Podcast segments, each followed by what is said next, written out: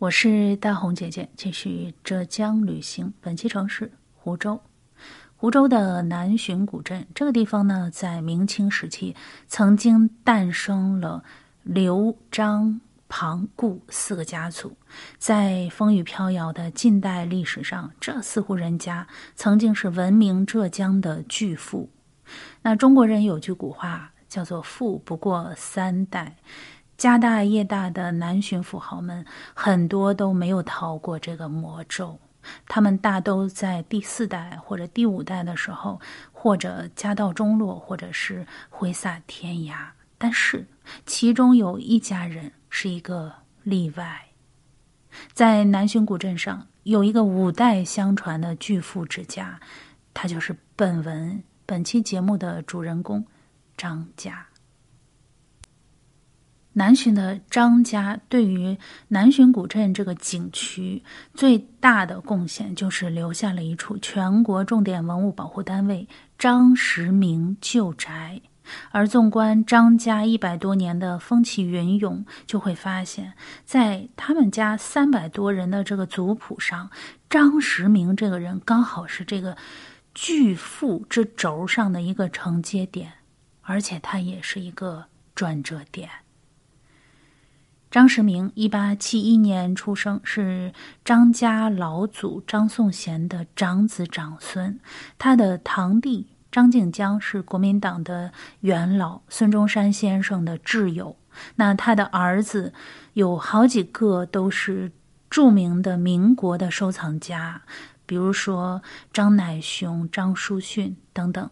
他的孙子。张衡是古物专家，这个人曾经在故宫博物院任职十年，专门是鉴宝。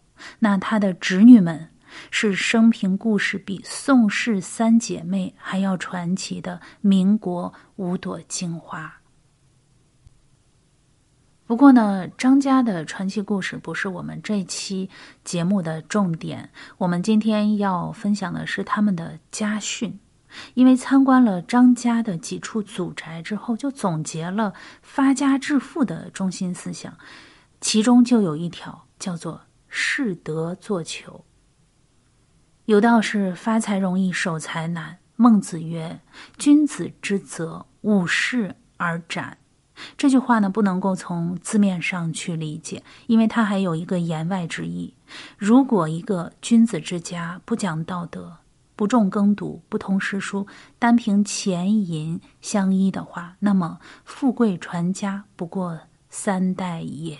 而张家所倚重的这个“世德做求”这四个字，就是破了三代败家之魔咒的结语。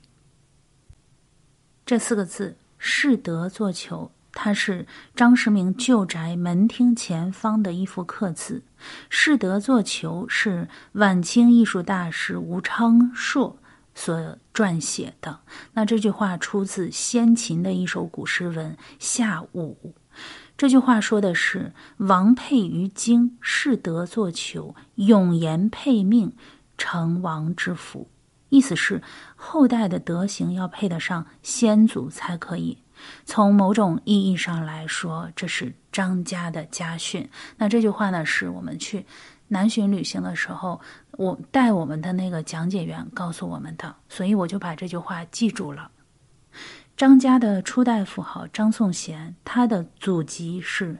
徽州的休宁，他的父亲张维岳是一位卖糕点酱菜的徽商，从小本生意起步，兢兢业业养家糊口。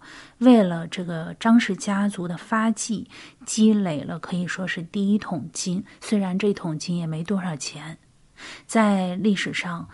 徽帮这个群体是出自于贫困的山区，所以说这里的商人通常是十八般武艺样样精通的，而且擅长绝地反击、枯木逢春之术。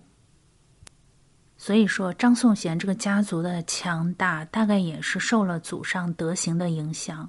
张颂贤在湖州南浔地界上靠着做丝绸生意起步，之后就开始严谨治家。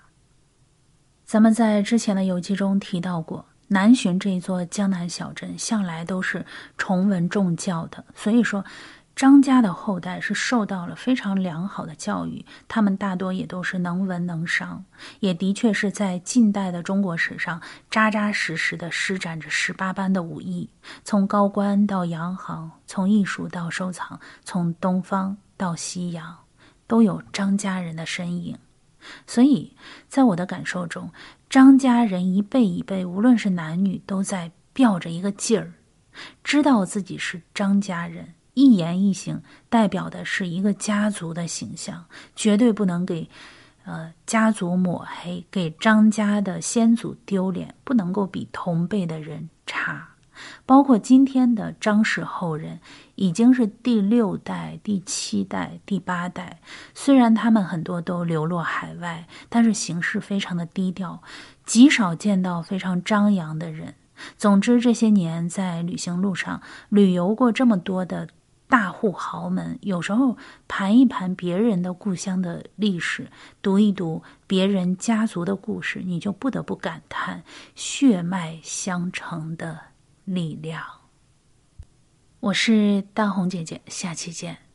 本期节目的图片和文字可以在我的同名公众号查看，搜索“黑奏红”，奏是欠揍的奏。